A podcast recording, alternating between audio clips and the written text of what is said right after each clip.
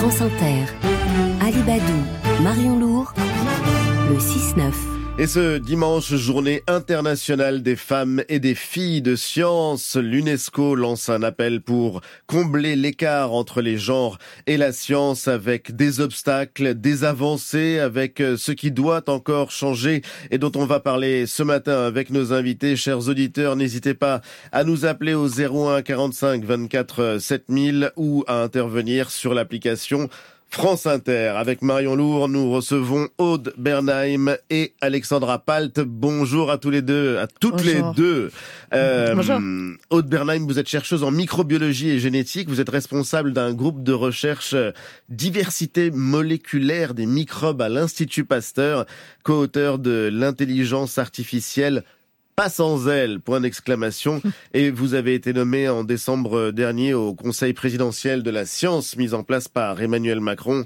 Alexandra Palt, vous êtes directrice générale de la Fondation L'Oréal et c'est un programme important que vous menez. L'Oréal UNESCO pour les femmes et la science, c'est un programme qui s'engage pour réduire les inégalités et qui remet chaque année un prix jeune talent qui récompense des doctorantes, des post-doctorantes. On va partir de l'état des lieux, peut-être tout simplement. On est surpris lorsqu'on parle de la science de s'apercevoir à quel point les problèmes de genre s'y posent, à quel point la domination masculine peut s'y exercer. Alexandra Palt, euh, Aude Bernheim, état des lieux pour commencer. 33% des emplois dans le domaine scientifique sont occupés par des femmes à l'échelle internationale.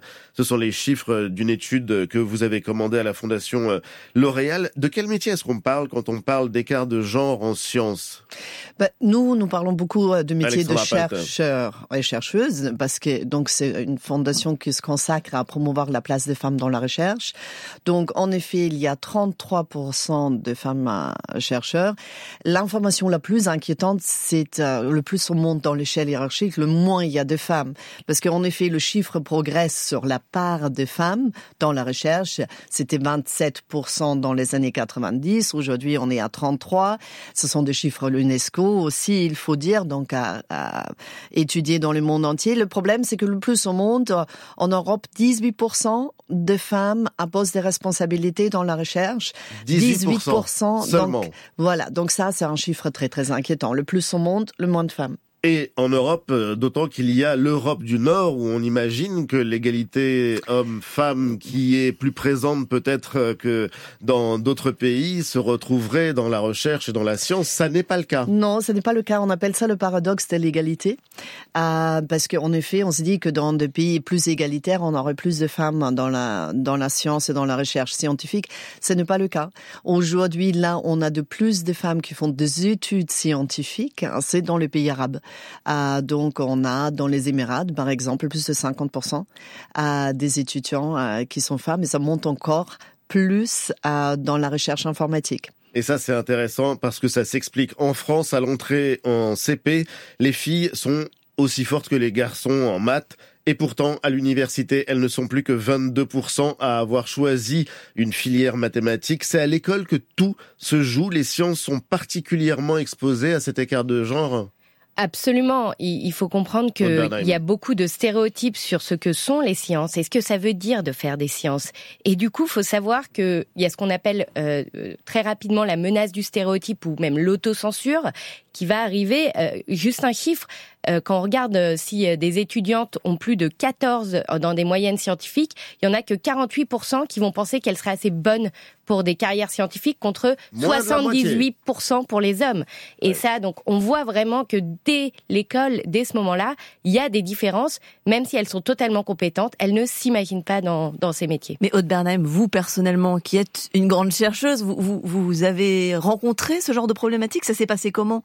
Alors moi personnellement, euh, à, à 20 ans, euh, je ne pensais pas du tout être capable de, de, faire de la recherche. Vraiment, je me disais que je serais jamais assez bonne pour ça. C'est le discours de vos professeurs, de vos parents? Qu'est-ce que c'est? Bah, je je peux pas dire. Je pense que c'est euh, de façon générale euh, un ressenti. C'est aussi un manque de rôle modèle. On euh, bah on grandit, on voit que des hommes chercheurs et aussi un seul modèle. J'ai envie de vous dire, est-ce que vous connaissez d'autres femmes scientifiques à part Marie Curie?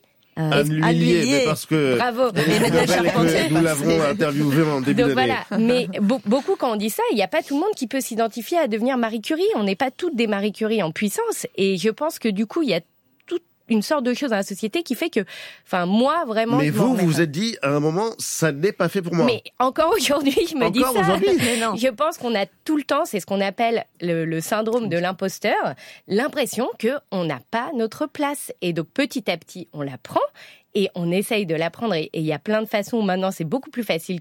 Mais vraiment, toute, toute, toute ma ma carrière et mes études, je me suis dit ça. Mais si vous vous dites ça encore aujourd'hui, est-ce que c'est parce qu'il y a aussi peut-être un problème de financement aujourd'hui? Est-ce qu'on finance plus difficilement une chercheuse femme qu'un chercheur homme?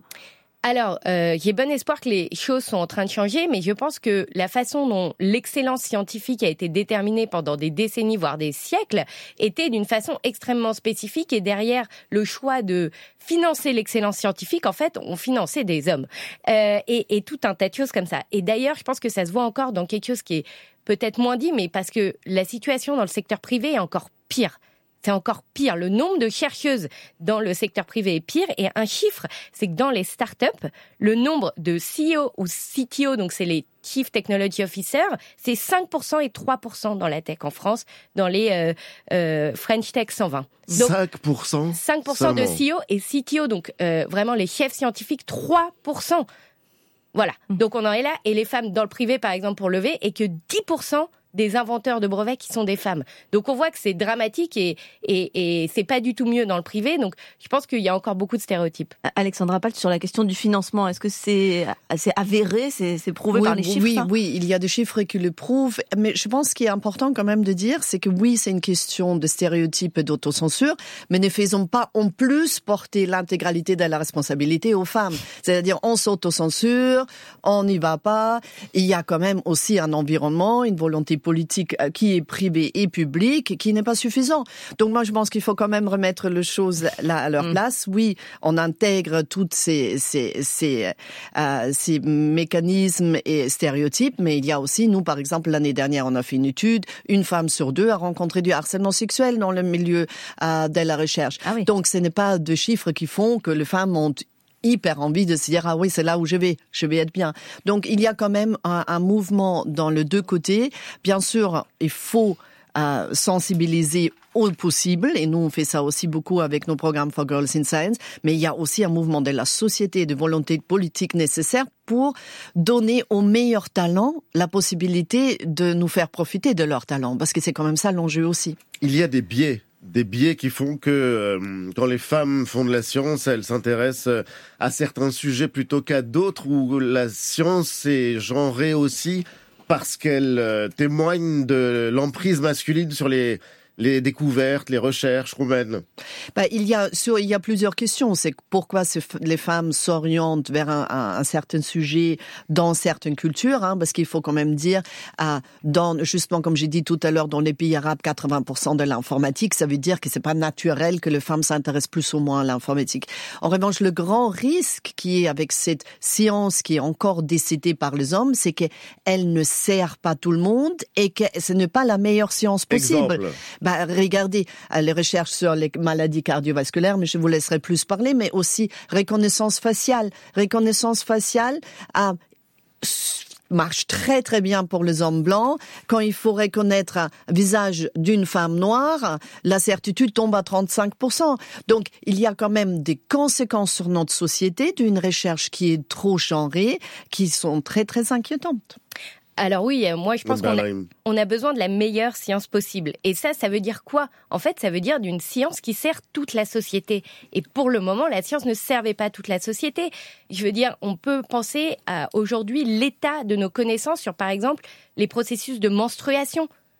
On n'y connaît pas grand-chose et on voit qu'il y a des conséquences très graves en termes de santé sur des sujets comme l'endométriose. Mais bon, ce qui est génial, c'est qu'on voit aujourd'hui qu'il y a des travaux qui émergent parce qu'il y a des scientifiques fantastiques en France, par exemple Camille Berthelot ou Marina Gvatsov, qui font des recherches là-dessus et qui mènent des travaux mais absolument fascinants et qui sont pas fascinants juste parce qu'ils s'intéressent aux femmes, mais parce qu'ils posent des nouvelles questions biologiques. Et c'est pareil pour euh, d'autres travaux autour de, par exemple, la diversité de nos réactions en termes d'immunité. Pourquoi le, le, le Covid va impacter les gens différemment. Et donc, il y a des travaux fabuleux, par exemple, menés par Louis Quintana Murci sur comment on utilise toute notre compréhension de la diversité des humains pour en fait comprendre aussi ce qui se passe, même de façon générale. Et sur les maladies cardiovasculaires, euh, vous aviez. Bah, euh, bah, vous savez que longtemps on pensait, on pensait qu'une femme c'est un petit, petit exemplaire d'un homme. Et c'est comme ça qu'on a mené la recherche. Un homme plus petit. c'est comme ça. Vous savez, aux États-Unis, on a dû retirer du marché des milliers de médicaments parce qu'on les a testés que sur des hommes. Et ça avait une autre conséquence sur les femmes. Bah, les maladies cardiovasculaires, on les utilise sur les hommes qui ont des symptômes différents des femmes. Et donc, il y a malheureusement certainement des femmes qui sont mortes et qui n'ont pas été traitées comme il faut parce qu'on l'a, on l'a pas vu. Absolument. Absolument. Si on imagine aujourd'hui comment on imagine une crise cardiaque, c'est quelqu'un qui va se tenir le c'est des symptômes masculins. Chez les femmes, en fait, ça a une forme très différente. Et c'est tout un concept de pensée. C'est comment, pardon? Donc, par exemple, ça peut être des fatigues intenses qui vont pas être repérées comme étant un problème cardiaque. Et donc, on va juste leur dire, bah, reposez-vous ou arrêtez de vous occuper de vos enfants. C'est pas une blague, c'est vraiment hum. ces problèmes-là auxquels les gens peuvent faire face. Et ce qui, pour moi, est important à souligner, c'est que aujourd'hui, la recherche fondamentale est encore victime de certains de ces biais. Les modèles des maladies qu'on étudie aujourd'hui peuvent n'être étudiés que sur des modèles femelles ou mâles en fonction des maladies. Et c'est quand même extrêmement dommage parce que ça veut dire que dans 30 ans, on souffrira encore de ces biais-là. On va bientôt aller au standard où euh, de nombreuses questions euh, seront posées par les auditeurs euh, qui découvrent en fait l'ampleur de ce sujet grâce à vous. L'effet Mathilda, qu'est-ce que c'est? Bah, L'effet Mathilda, c'est se faire voler une découverte. Les découvertes oubliées des femmes scientifiques. C'est de soit de, ou, oubliées, ou soit aussi, ben, aujourd'hui, il y a la question sur Mileva Einstein, il y a bien sûr l'oubli de Ada Lovecraft, on a de, on a de, de nombreuses femmes, malheureusement, qui ont été oubliées par l'histoire, hein, ça remonte à l'Antiquité jusqu'à aujourd'hui, et euh, euh, il y en a aussi beaucoup qui se sont fait voler. Voler Absolument, ça a été extrêmement vu et aussi il faut penser que la science, il y a toujours eu des femmes, toujours. Mais c'est juste que jamais on leur attribuait les découvertes. Un labo, c'était une affaire familiale où il y avait en fait la femme, les filles qui travaillaient et qui est-ce qui récupérait tout le crédit et dont on se souvient, c'était les hommes. Et ça, ça veut dire qu'on n'a pas de rôle modèle entre autres, ça veut dire qu'on manque de rôle modèle, qu'on manque aussi de se souvenir de la place qu'elles ont toujours eue, et que du coup, on arrive à ces raccourcis qui sont, on les a pas vus, elles n'ont pas été capables de faire des grandes découvertes. Elles n'en sont pas capables. Les femmes, naturellement, ne sont pas faites pour les sciences. Et l'effet euh, Mathilda, c'est en hommage à la militante féministe qui avait remarqué justement que dès le XIe siècle, une femme qui avait travaillé pourtant sur euh, les soins des maladies propres aux femmes ne pouvait pas être euh, envisagée comme une chercheuse ou une scientifique sérieuse. On va aller au standard. Bonjour Étienne. Bonjour. Euh, oui, j'appelle à propos de ma fille qui a fait des études de virologie. Euh, donc, elle est passée même par Paris euh, à, Pasteur et elle s'est retrouvée sans déboucher après son doctorat. Et elle ne souhaitait, elle ne souhaitait pas partir aux États-Unis puisqu'il y a des gens qui reviennent bien déçus et elle, a dû prendre un, travail d'attaché de, recherche clinique qui est nettement en dessous et qui a un travail plus ou moins un peu administratif et elle voyage partout en France. Voilà. Ça n'a pas l'air de vous surprendre. Merci Étienne pour votre témoignage. Aude bah, malheureusement, aujourd'hui, on, on, voit que euh, on, est au courant qu'il y a des problèmes de, de débouchés euh, potentiellement de temps en temps autour des carrières scientifiques. Et ça, c'est tout un travail euh, qui est mené sur bah, comment justement on intègre ces chercheurs. Moi, je dirais, si on n'avait pas 22 mais 50% de chercheuses, par exemple, dans le privé et pas simplement, je pense qu'il y a plein de choses à faire et il y a plein d'endroits où faire de la science. Hum, justement sur les solutions, parce qu'on a beaucoup parlé du, du, constat là, mais il y a des solutions sans doute.